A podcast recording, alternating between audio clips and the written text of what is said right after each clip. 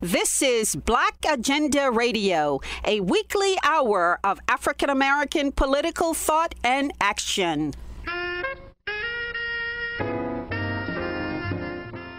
Welcome to the radio magazine that brings you news, commentary, and analysis from a Black left perspective. I'm Margaret Kimberley, along with my co host Glen Ford.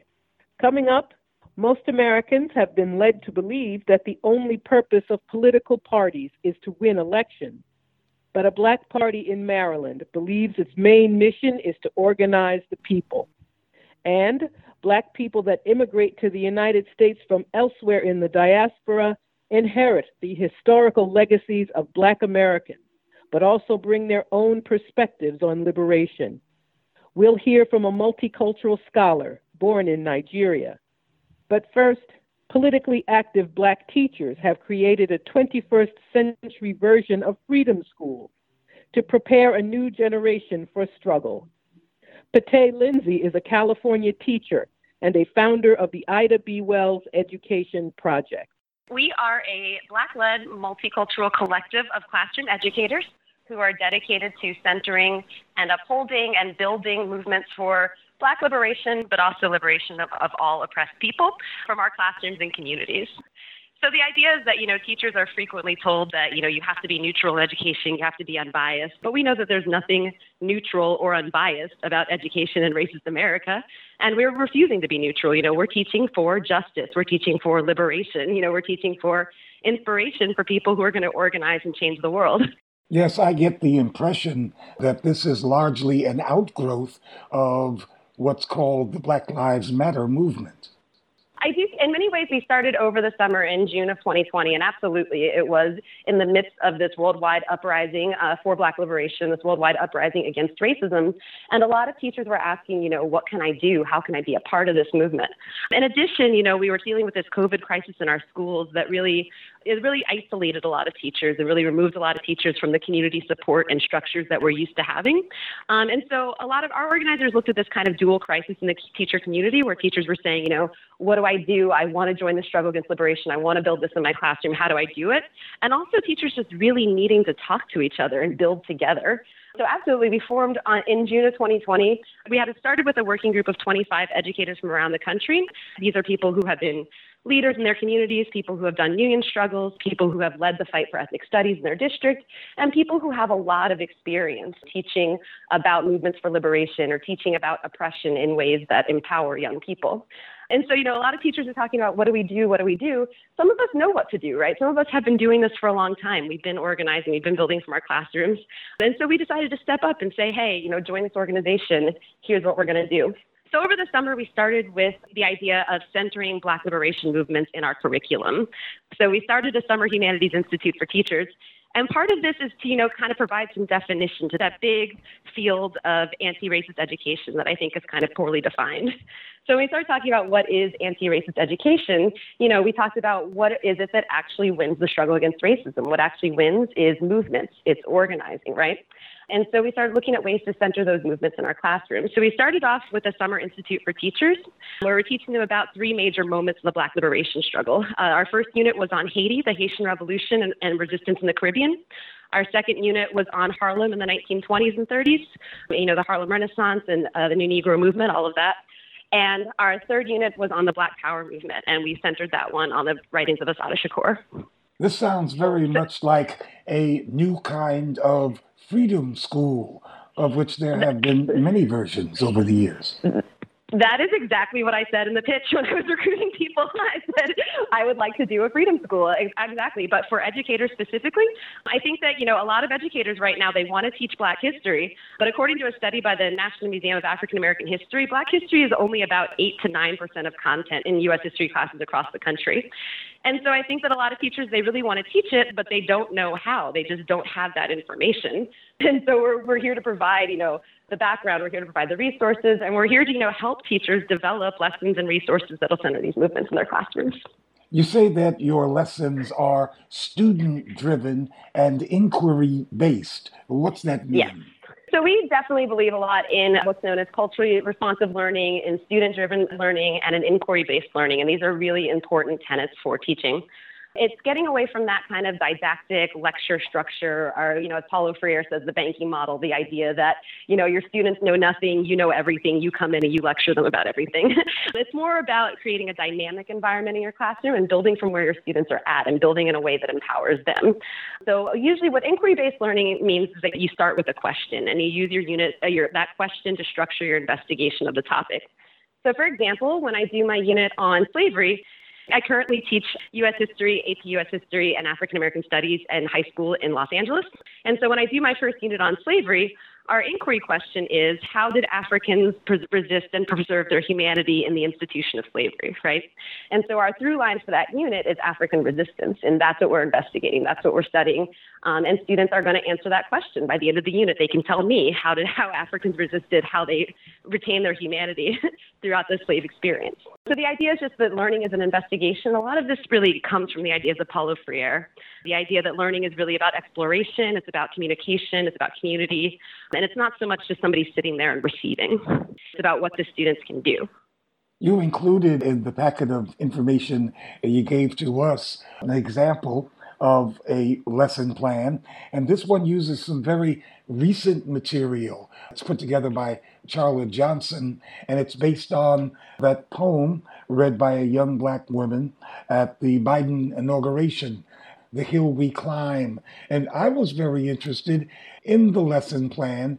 It says it discovers connections between Ms. Gorman's poem and other pieces of American political rhetoric, including pieces by Malcolm X, Martin Luther King, Michelle Obama, but also one of my favorite people, Richard Pryor. So please tell me how Richard Pryor can be useful in the classroom.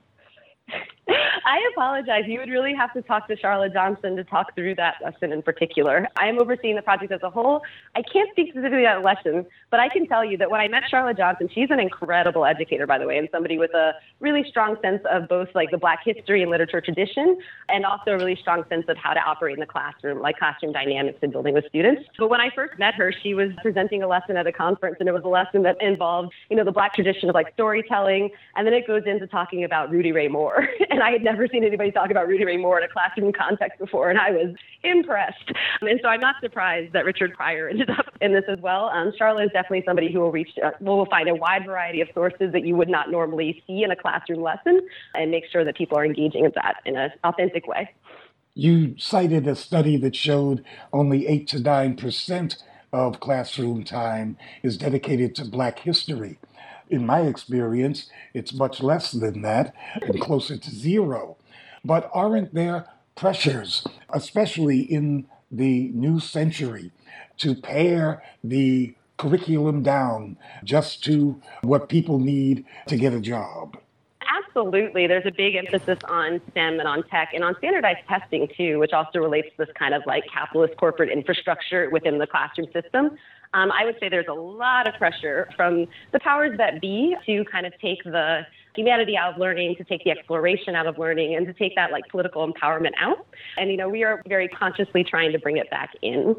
And so I would say, yes, there is a lot of pressure. Again, I feel I always feel like I've been a history teacher for many years. I always feel like history is the bastard stepchild in a lot of public schools. Like we do not get the funding that other departments get. And I do think that it's intentional. You know, I think that the people in power do not necessarily benefit from young people knowing their history, especially young people in these urban schools. You know, the vast majority of students in public schools are people of color. Well, this is a very unabashedly political project that we're talking about and there's a larger world of politics out there.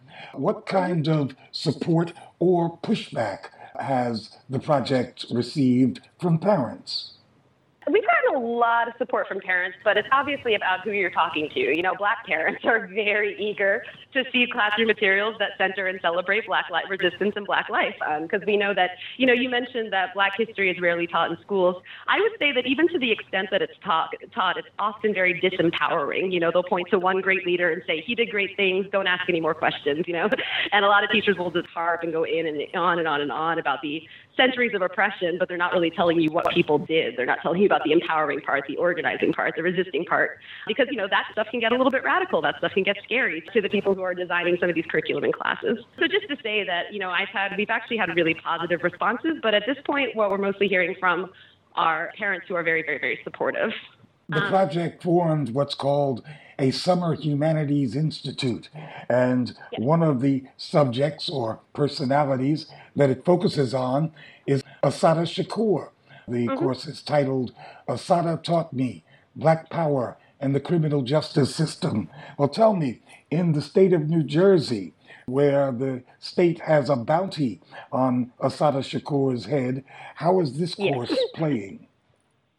yeah, absolutely. So we, we talk to teachers about incorporating it, and you know, all teachers who teach U.S. history do units on the 1960s and 1970s. So we were trying to talk to them about incorporating it in their units there, or in if they're doing any kind of Black autobiographical reading or writing. So I've taught Assata Shakur's work in my classes. So because I teach about organizing and I, I teach about organizing, um, you know, all throughout the course of the U.S. history class, a lot of times I end up with students who organize. So I can tell you there was this one year in particular where students from my AP class led a series of walkouts, um, and this is what in response to Trump getting elected. And you know, my students at that time were majority Latino and were majority like either immigrants themselves or the children of immigrants. So when Trump got elected, you know, this is a very much a clear threat to their existence, to their family, to their community. And the first thing they did was organize. And I was so proud of them at that time. But there was a lot of pushback and they got in a lot of trouble. There were repercussions all throughout the school. And so one of the things that I was able to do for them, I started structuring lessons just to speak to them and speak to where they're at and their political development. And so one of the things that we read together, one of the texts we read together was excerpts from Assata Shakur's autobiography. And it's just an incredible piece of writing about a young woman of color exploring the movement and kind of learning her place and looking at all these different elements um, and developing, you know, within the movement and, and, you know, her kind of learning all these different elements like political character of the U.S. and all these different forces in the movement. And for my students who were in motion, everything they were reading really like really hit, really resonated with them. And it ended up being a really powerful learning experience. I still kept some of the art that they did from that learning experience with like the words of Assata Shakur, representations of what it meant to them. So it was powerful. I mean, again, you know, we will probably see pushback in the future. We are just starting out. I absolutely could see parents in New Jersey, but you know, I'm ready for that fight. I will fight for the right to be able to talk about Assata Shakur. Again, it's a powerful learning tool, especially for young people of color who are growing up in the cities and experiencing a lot of the things that she experienced. Uh, the Ida B. Wells Project teaches about the movement, but it's clearly part of the movement. So, as a movement person, where do you see this project going, branching out and uh, reproducing itself? Yeah, absolutely. Um, our goal is to absolutely have um, Ida B. Wells clubs in schools and high schools across the United States. You know, like I said, we are doing our summer institutes, and right now we're doing monthly meetings with educators. This weekend, we're having a meeting with educators about empowering resistance to white supremacist violence. These are elements of the movement that a lot of teachers just don't know about. They just didn't learn it in school. So we're going to look at, you know, the issue of organizing against white supremacist violence from Reconstruction through the present day. So we're going to do those monthly meetings. Uh, next month, we're going to do our theme is mutual aid and eviction resistance. And I'm already talking to organizers about how to partner and bring them into our sessions. And we would like to do a nationwide mutual aid project with students and try to see how many like schools we can get involved in that. Going further from that, part of what we're trying to do again is bring together the classroom and the movement. Um, and this is something I've done for a long time. For example, the people that I'm reaching out to, some of the folks that I'm reaching out to about the mutual aid project are organizers with the LA Tenants Union who have come and talked to my classes and done workshops with my classes in the past. So we're always looking for new organizations to partner with and you know for ways for us to support those organizations from our classroom and those movements from our classroom. But we are looking to do more of that sort of thing in the future. Some other stuff we would like to do, you know, and this is all a little bit far off. We are new, we're just getting started, but we are very interested in doing freedom schools for young people as well. Um, and we would like to set up a program for young people where we can get, you know, young people who volunteer, who want to work with us to come into these schools and learn Black history, learn organizing with us. So our most popular lesson series so far is the Lovecraft Country lesson series, um, where you know a lot of people around the country were watching the show Lovecraft Country earlier in the, in the fall, and we're talking about, you know, the, Lovecraft Country show references a lot of things in Black history. It references a lot of oppression. It references a lot of dark history as well. But we saw that a lot of people were watching the show and going, you know, I never knew about that thing. I never learned about that thing. Why didn't I learn that in school? And we were like, you know, I already teach about this stuff. Let's make these lessons. And so we have a very popular lesson series that I recommend that folks check out, you know, where we took things that were represented in Lovecraft Country and expanded them into lessons for classroom educators. And if it's okay, I'd like to talk for a minute about my first Lovecraft Country lesson to give you a sense of what we're looking at. Sure. So, episode three of Lovecraft Country, there's a scene where uh, Letitia Lewis, who is the main character, uh, where you know she had just moved into a house in a white neighborhood, and the white neighbors burn a cross on her lawn. And in that moment, you don't know what she's going to do, and then you see a look of absolute stony resolve. She grabs a baseball bat and heads out onto the lawn. and for me, that was an incredible moment because it really reminded me of a lot of women in the Black freedom struggle. Like when I saw her face, I thought about Gloria Richardson and that incredible iconic photo where she's slapping away the National Guard, you know, the National Guard's uh, guns and bayonets. Um, and it reminded me of my family. You know, my mom is from West Virginia, and her family was very involved in the civil rights struggles in West Virginia. And, you know, when it came to things like white supremacists, they did not back down. um, and so I called this lesson Meet the Real Letitia Lewis, Black Women Who Did Not Back Down, and stru- structured a lesson for students where they can look at different examples of Black women organizers who were faced with white supremacist violence, who did not back down in the face of that violence, right? Uh, so the three examples I have students looking at are Ida B. Wells, Gloria Richardson, and Fannie Lou Hamer. Um, and I think that one thing that's really important when we teach, you know, revolutionaries, we teach activists, we teach our heroes, we gotta let people read their actual words and let students read what they say. So I have some excerpts of things that Ida B. Wells said about, you know, the mob came for me. I knew that there, you know, that the community would organize and have my back, and we decided to do this and that you know, this is them kind of talking about what they went through, about their experiences. Again, it's a powerful way to talk about these issues with students, especially at a point when, when you consider that textbooks and traditional history curriculum barely talk about white supremacist violence at all. Lynching is like one line in the U.S. history textbook, whereas it was a huge part of the Black experience, and you know, and it was a real, very real threat in the lives of Black organizers. So I think it's something that students need to be aware of also it's a rising problem in the United States, right? And so it's kind of unconscionable that textbooks don't talk about it in that context. But I think the other thing that students need to be aware of is the tradition of organizing in defense in the face of this violence. You know, we look at those organizers at Ida B. Wells, Fannie Lou Hamer, Gloria Richardson, they were not relying on the state to protect them from white supremacist violence. And in fact, in their stories, you can see that the state is a perpetrator of white supremacist violence, right? They were organizing in their communities, and I think that's a really important lesson for students. So yeah, that was one thing I wanted to talk about, was just mention um, that lesson as an example of the kind of work that we're doing.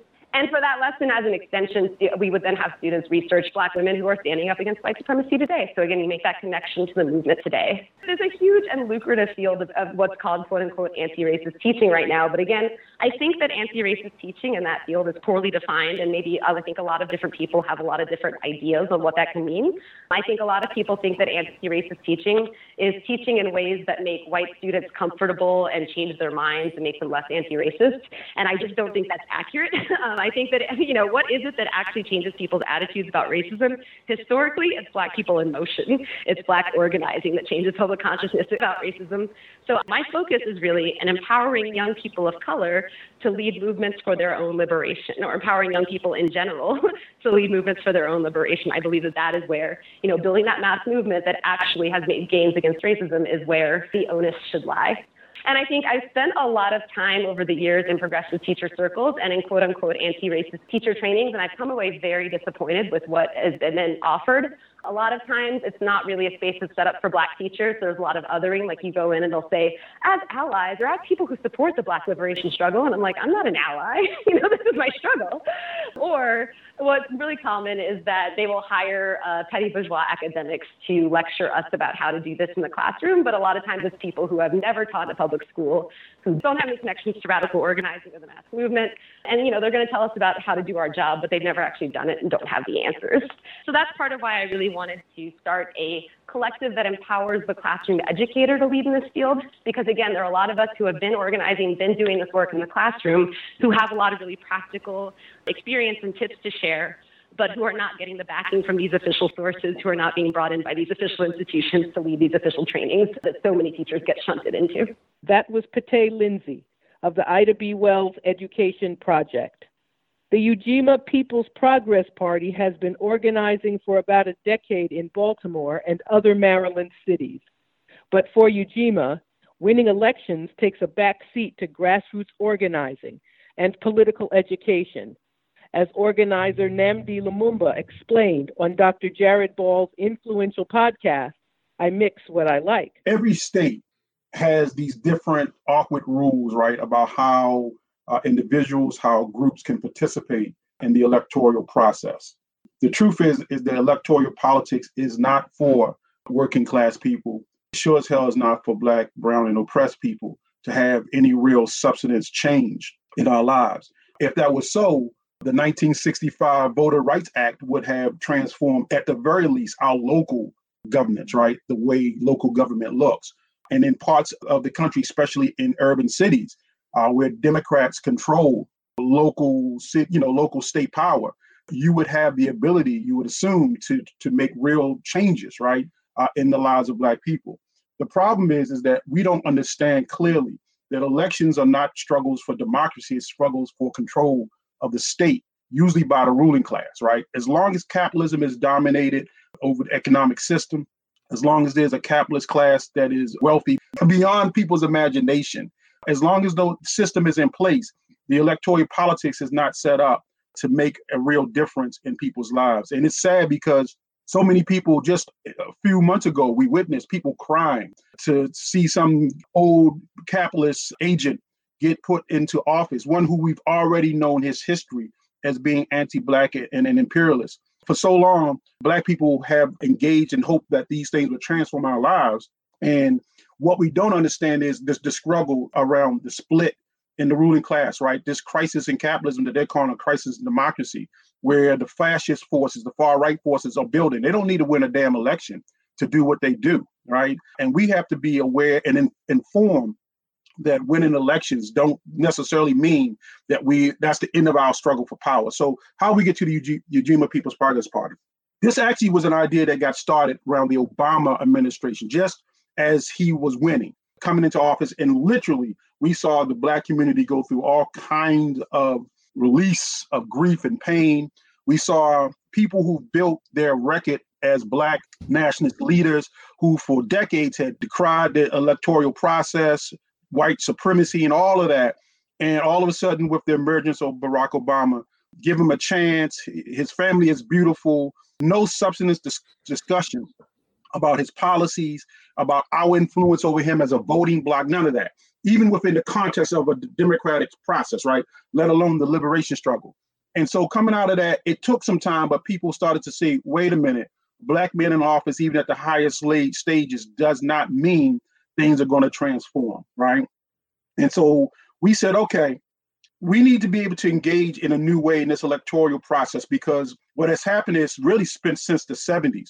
We saw that the ruling class had its pick of the black middle class, which has emerged as a mis uh, leadership class in our community. And they have had all the space to run for office, to win electoral seats, right? And to literally be the operators for local and international capitalism at the expense of the black community, especially black working class people. And the revolutionary forces, which were so strong in the 60s, had been pushed back, had been murdered, had been pushed out of the country, dissipated, were now on the outside looking in. And oftentimes we were left to have to do demonstrations on the outside of the debates, right? Even during the Obama administration, the election period, if you remember, there was a brother who stood up and had a sign that said, What about the African community? Right. Mm-hmm. And that wasn't even tolerable to even have a damn question about what would you do for our community if we voted for you was not allowed in that space.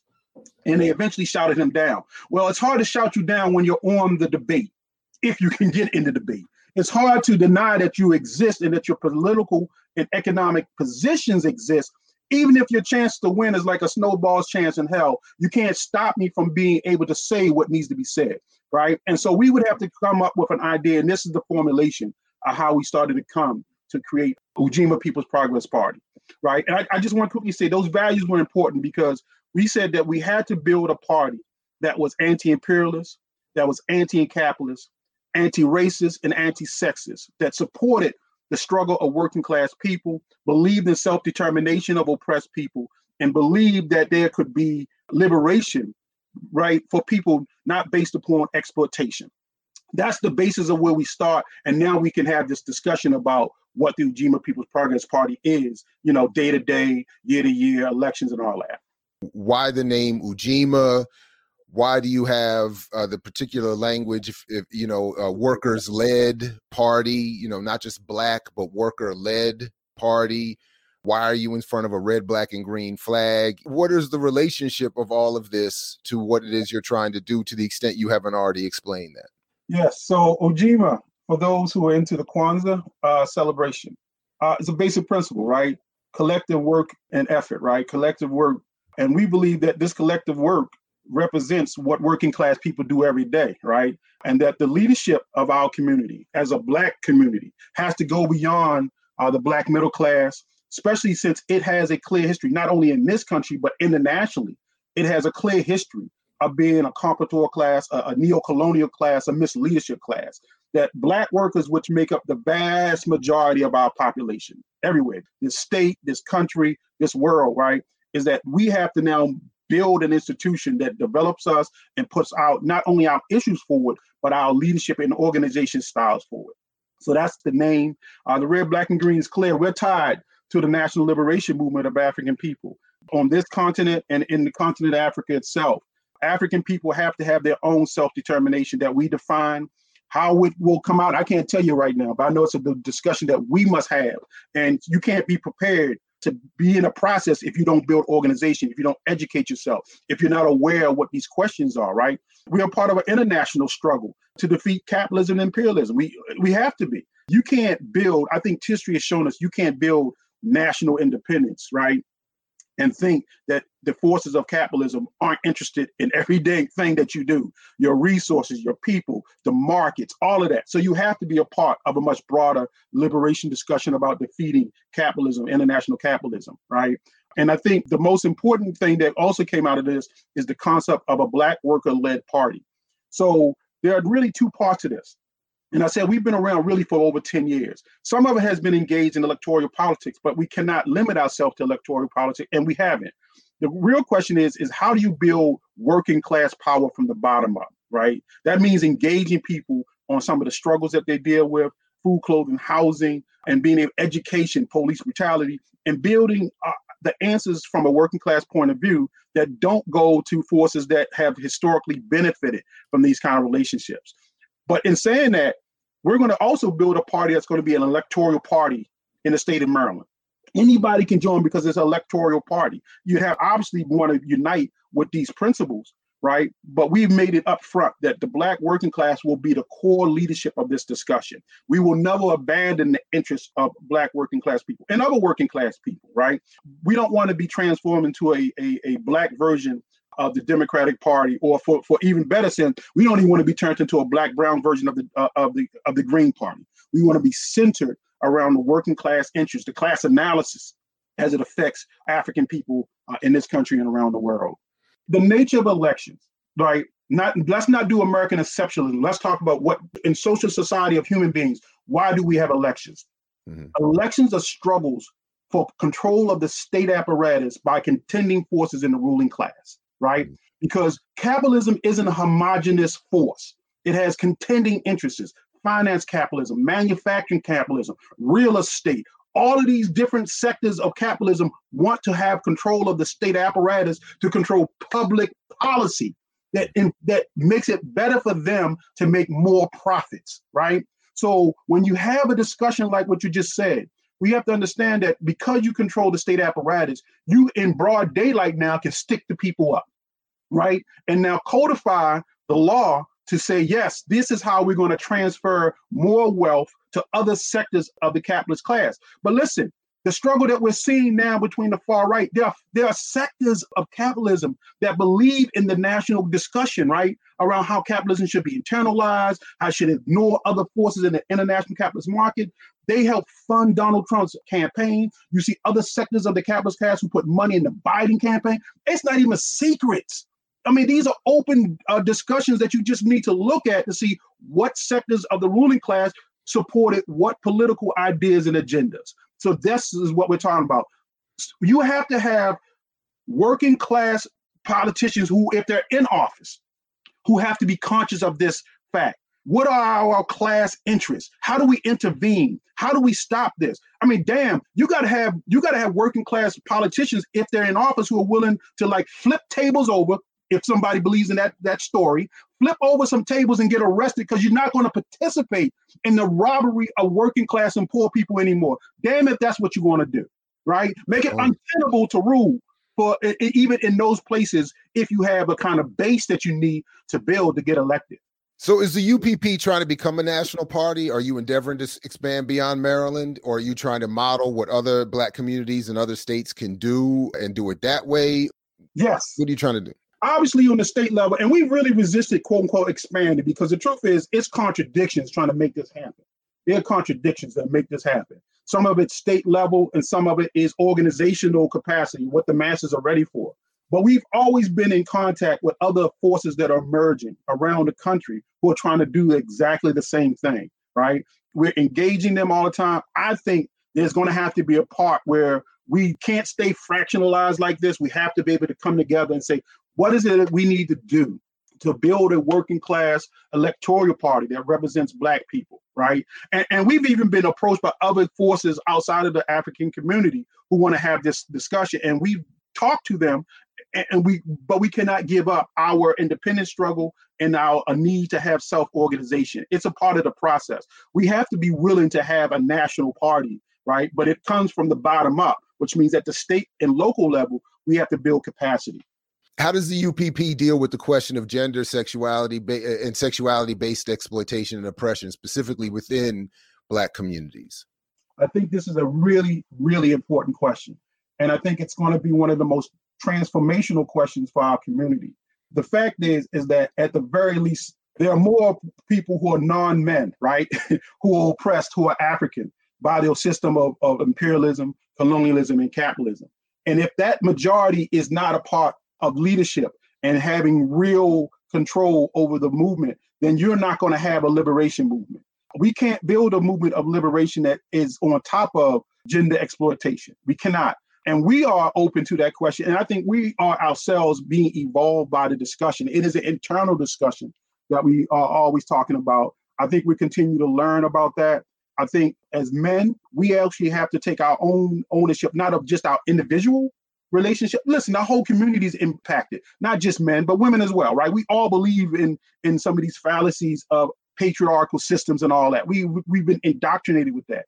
But specifically, men have to also check each other right? We have to have a process in place. You don't can't expect people who've been indoctrinated for 18, 20, 30, 50 years of this, you know, crap to also just all of a sudden flip. So we have to have processes in our organization. We have to have uh, real leadership that's backed up and supported. We have to have uh, processes that teach men and women how to relate differently, right? But we also have at the core understand that a system of exploitation, I don't care if it's black capitalism, white capitalism, you know what I'm saying? Any system that is based upon exploitation of human beings by human beings is going to produce this kind of problem.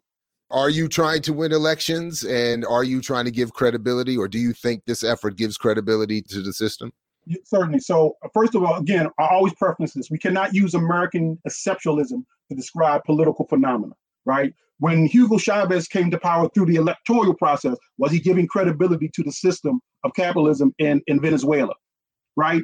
It's a struggle that he was engaged in, a struggle that he didn't live to see, but one that continues even in today, right? So, our big question for us isn't whether we win or lose elections, is do we win power, right? The electoral process has been defined totally by the bourgeoisie. So their definition of winning an election is you have to have more votes and therefore you get in office to do nothing. Here we are in, in Maryland, a state that is run by the Democratic Party. Here we are in Baltimore City with no Republicans on the city council. What would it be possible if one radical politician wins the election? What policy are we going to get through? What struggle are we going to be able to win as a part of that body right? That's realistic. So we have to understand that the struggle isn't to win an election per se, it is to win power. If you can run an election and build 100, 200, 300 new people into organizational capacity around food, clothing, and housing, and you lost the election, then you just win power? What we have today is a model that even people who are tied to, to, to organizational capacity, right? We run elections and we say what we have to say, and then after the election, we you know everything disperses, and there's no consolidation of that base. We have to fix that. We have to train ourselves. We have to build organizational capacity that teaches people. No, no, no, no. Every name that you get call those people back and get them organized. Then win an election. Matter of fact, two or four years later, you got a base. So when you run somebody else, you can go back and say, we have power to put people in office, right? We have to have a long term view, not this short term view. We're in a struggle for power, not just to win elections. So, to that end, what is the uh, sort of day to day of the UPP? Uh, you know, how do people get in touch? What is it like once you become a member? Are there, you know, meetings or monthly, weekly? What what projects, programs? What is the day to day building of that organization looking like? Yeah, certainly. So, you know, we first of all we're involved with community type activity. Uh, mutual aid has obviously been very um, much needed, especially with the COVID uh, nineteen crisis going on. Being able to help uh, communities get uh, necessary food, PPE materials, toiletries that they need in their community has been a big part of what we're doing. The comrades who've come out of that work are now looking at having a community refrigerator uh, that's available in the community. Take what you need, give what you can. That's free to the community. We're working on Gloria Richardson Community Gardening Project. Sister Gloria Richardson, who was a native of Maryland, uh, who's still alive, who you know really set a strong example. We're looking at how do we build a network, family-oriented, you know, food plot. How do we teach ourselves to feed ourselves? I don't expect a garden in your backyard to feed your whole family, but it also helps when times get a little tighter. Maybe you want to trade what you grow your tomatoes for somebody's watermelons. We can also do things with ourselves that don't need the capitalist system for us to maintain ourselves. We also have a political education process, which is really, really key. A civics education, which is like mass based for the communities, something that we had planned in 2020 to actually go on the road, if you will, go to community associations, go to schools, and have a presentation that would give people a quick working class intro to civics, right? Because civics is gone in most public education. And even when you got that, it was a bourgeoisie's version of what civics was supposed to be. Uh, we have political education for people who join the party, who want to have deeper discussions about economic systems and systems of exploitation. What does liberation look like? You know I mean? All these kind of questions that need to be asked. You need to develop a cadre, right, that can can not only answer these questions but implement these answers. That was Nnamdi Lumumba of the Ujima People's Progress Party speaking from Baltimore. Kovie Biakolo is a writer and scholar born in Nigeria who specializes in culture and identity. Her recent article is titled, We Can't Talk About Immigration Without Acknowledging Black Immigrants. Biakolo says the period of the Harlem Renaissance was a turning point in Black American politics and culture partly because of the influence of black immigrants. When I think of Harlem in particular, Harlem does represent, the Harlem Renaissance certainly represents this point of migration in which people from the American South, black people from the American South, as well as black northerners who are, have been there, and then people who have migrated, uh, black people from the Caribbean, and the rest of the Americas, they sort of meet in Harlem and it becomes this mecca, if you will, of this exchange of culture. And Dr. Michael Gomez, who is New York University's Silver Professor of History, he would say that, you know, out of this moment comes this cultural efflorescence where, you know, black people were sort of working out our response to each other based on our conditioning to empire, whether that's United, the United States that is becoming an empire or the British Empire, which had already obviously been around for centuries. So Harlem does represent a mecca, I think, to Black people, and it definitely represents it from the Harlem Renaissance because of these migrations and these movements. And I think out of that comes a very important Black history period, not just in the United States, but globally. It's, it's a global Black period, really, and it influences Black people in the United States as well as in Paris, as well as in West Africa. And so the Harlem Renaissance is to me a very vital period in 20th century African diaspora history. And of course, many of the most important activists political activists in Harlem or based in Harlem were from the diaspora, as well as many of the cultural workers, which gave the Harlem Renaissance a different kind of quality and germinated a different kind of politics. Absolutely. I think because Harlem is this site of black cultural production, and not just black cultural production in the arts or in culture, poetry, music. It also represents all these art productions and these cultural productions also represent a resistance to the white supremacist umbrella and conditioning of black people within America, but also those coming from different spaces within the empires that they are coming from. So I think when we look at Harlem as a site of black diaspora resistance, it is really not surprising that we have Malcolm X's, the Langston Hughes come from there, who are doing, you know, obviously two very different types of things. You know, one is a poet and a writer, and the other one is a revolutionary. But in some ways, they kind of are both representative of what Harlem means to Black diaspora.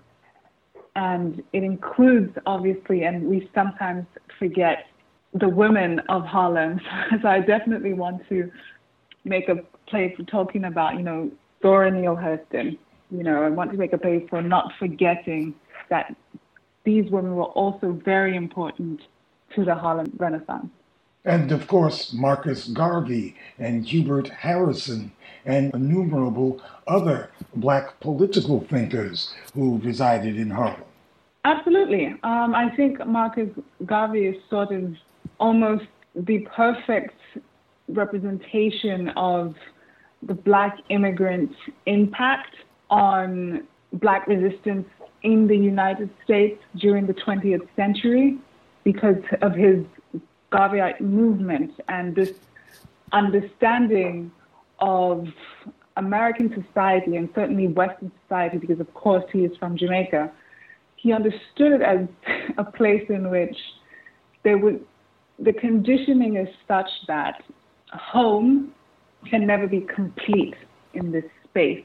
If you are a Garveyite, you sort of believe that that home is always somewhere else. And of course, I think that we're sort of in conflict with that. If you live in the United States, I think part of being black in the United States as an immigrant, but certainly as an, uh, an American with who is multi generational descendants of the enslaved, I think that the idea of America's home is very important, certainly to the Black American person, but it is also an idea that exists tentatively because citizenship is something that has not really been fully granted to Black Americans based on treatment, based on legacy.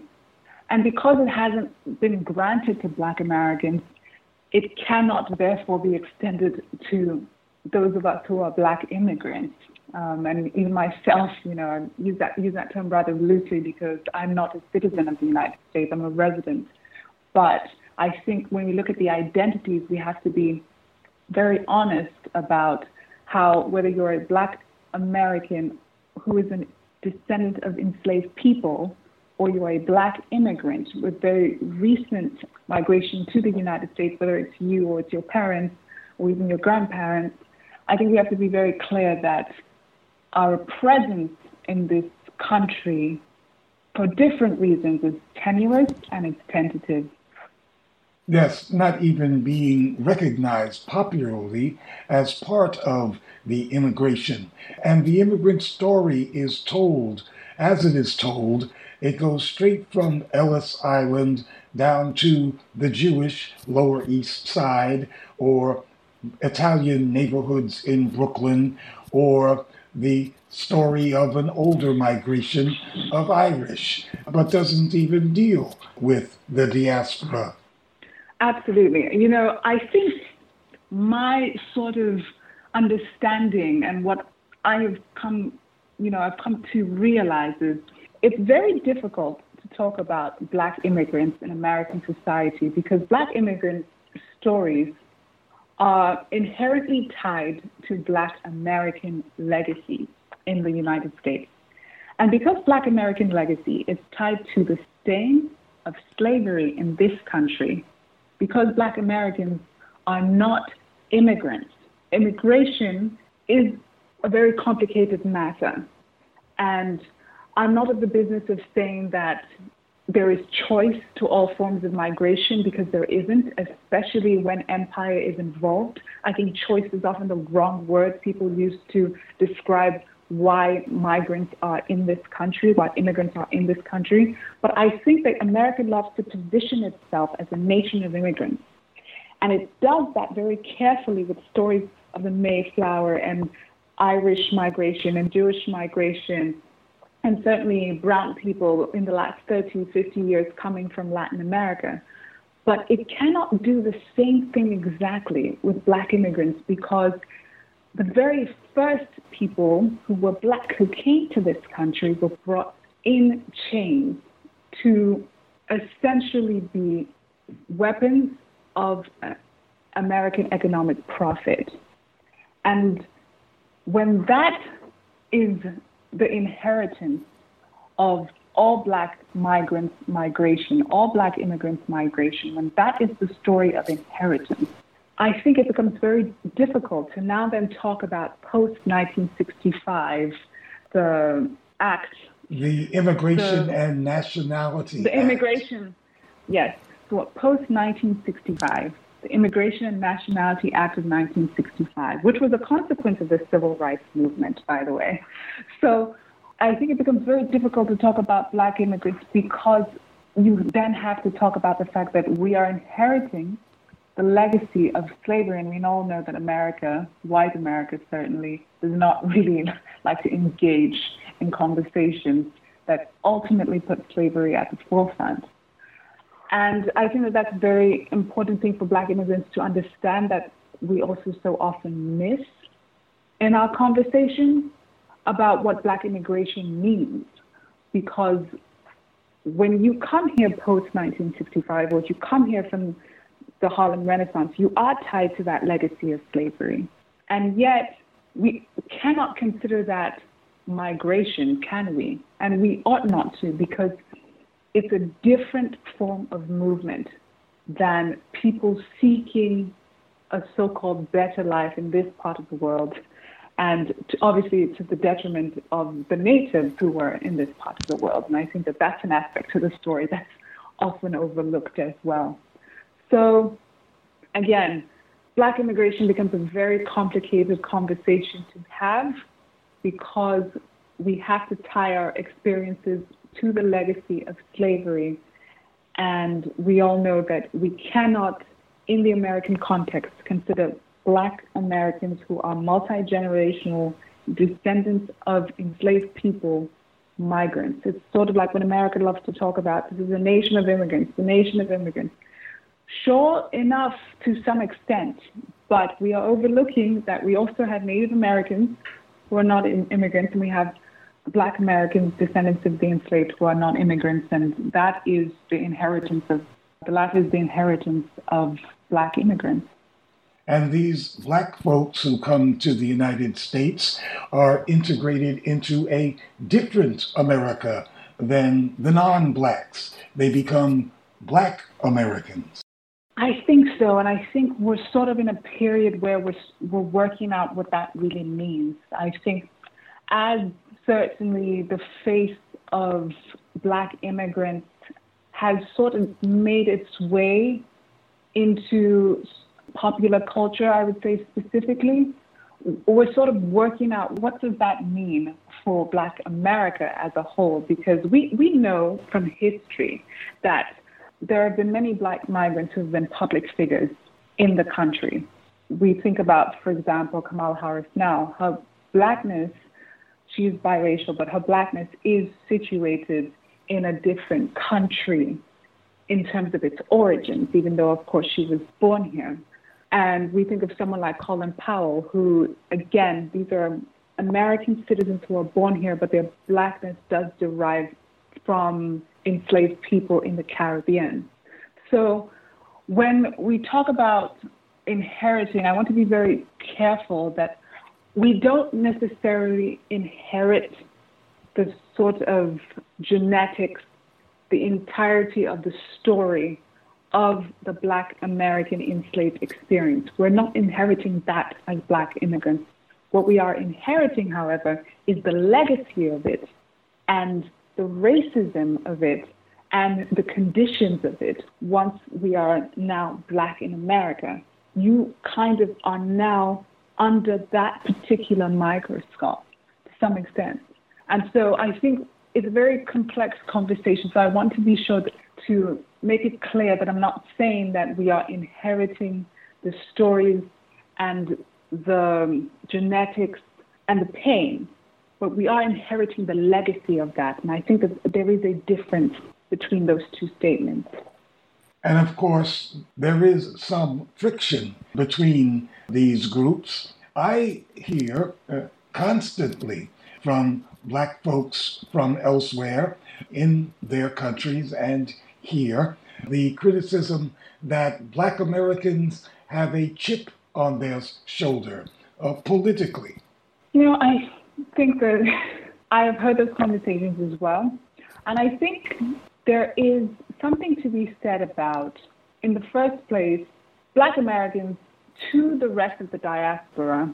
And I think sometimes this gets lost in translation, in conversation. To the rest of the diaspora, especially the rest of the diaspora that comes from black majority countries, black Americans are seen as American. And because they are seen as American, they're seen as part of empire. And when you have that citizenship to empire, however tentative it might be, your culture, your causes, um, your identity is simply made more hyper visible. And that is through no fault of Black Americans. It is just the consequence of having citizenship in empire.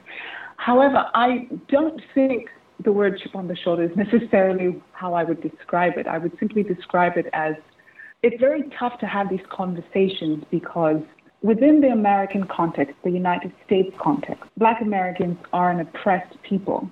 They have a legacy of oppression that is that spans centuries, as do other groups of people.